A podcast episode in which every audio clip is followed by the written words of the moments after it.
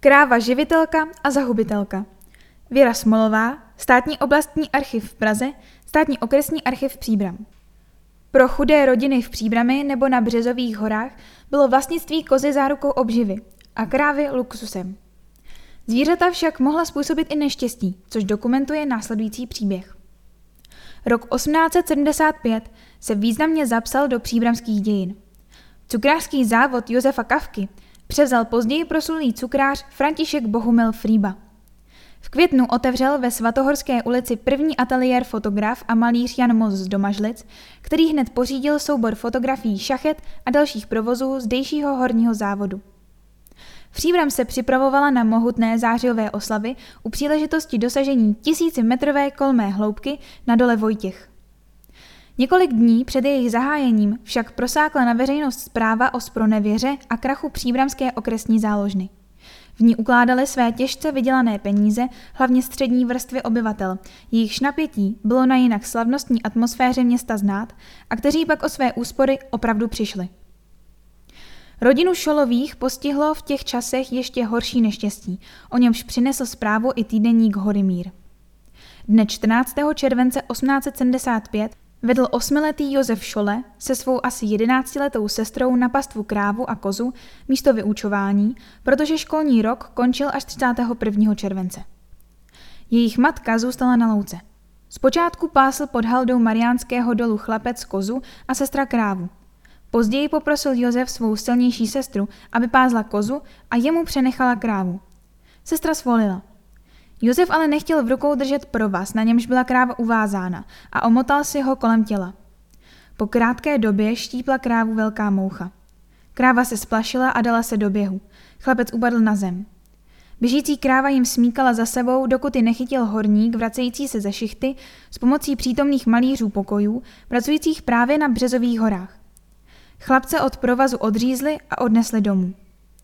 Josef Šole, syn zemřelého mlináře Antonína Šole a Josefy rozené Kubíkové, však utrpěnému zranění dne 19. července 1875 v 10 hodin večer podlehl.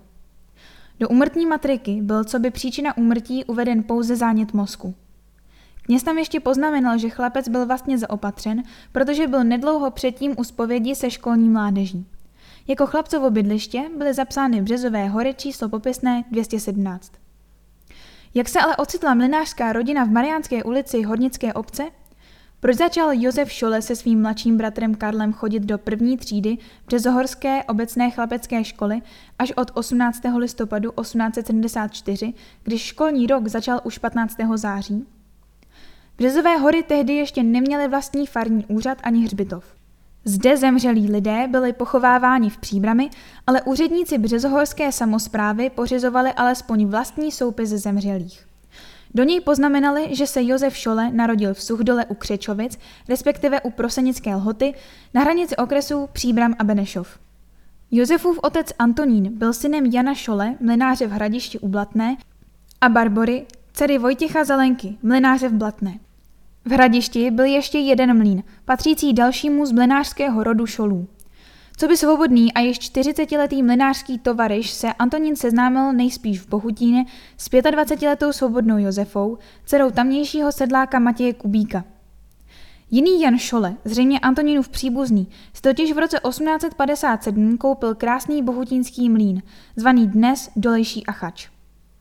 Antonín a Josefa Šolovi měli svatbu 15. září 1863 v Bohutíně. Josefa jistě dostala věno a tak si mohli pronajmout mlín v Suchdole u Prosednické lhoty na hranicích okresů Příbram a Benešov.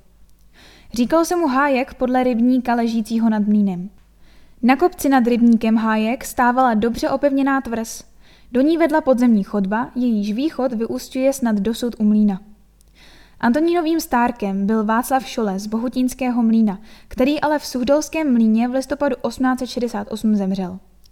Nepodařilo se zjistit, kde se Šolovým narodila nejstarší dcera. V Suhdolském mlíně se jim kromě synů Josefa a Karla narodil ještě František. Všichni tři byli pokřtěni v Křečovicích.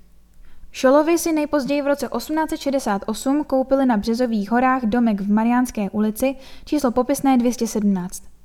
Když nedlouho po Františkově narození mlinář Antonín Šole zemřel a jeho rodina přišla o živitele, Josefa Šolová se s dětmi přestěhovala do Březohorského domku.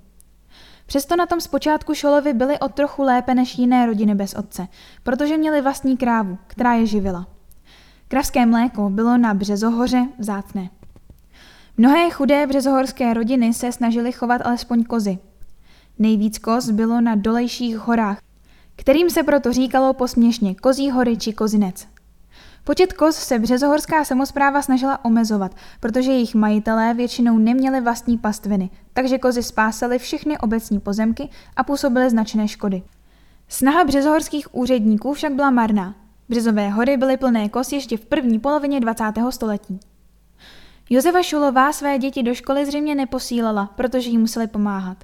Podle třídního katalogu byla docházka obou chlapců ve školním roce 1874-75 prakticky nulová. Nelze zjistit, zda jejich matka byla pro zanedbání povinné školní docházky popotahována. Z roku 1875 se nedochovaly žádné soudní spisy, takže ani není známo, zda byla v souvislosti se synovým úmrtím vyšetřována. Několik let po tragické smrti svého nejstaršího syna se Josefa Šolová vrátila do Bohutína. Neudržovaný březohorský domek přišel před koncem 19. století do vlastnictví jejího syna Karla, kterému se v životě nevedlo dobře. Karel Šole a jeho manželka Marie neměli děti a roku 1897 byli v evidenci vedení jako chudí. Domek v Mariánské ulici dostal jiného majitele. Dospělosti se dožil i nejmladší z bratřů František, jeho osud však není znám. Kvůli neutěšené finanční situaci přišli o mlín i jejich bohutínští příbuzní.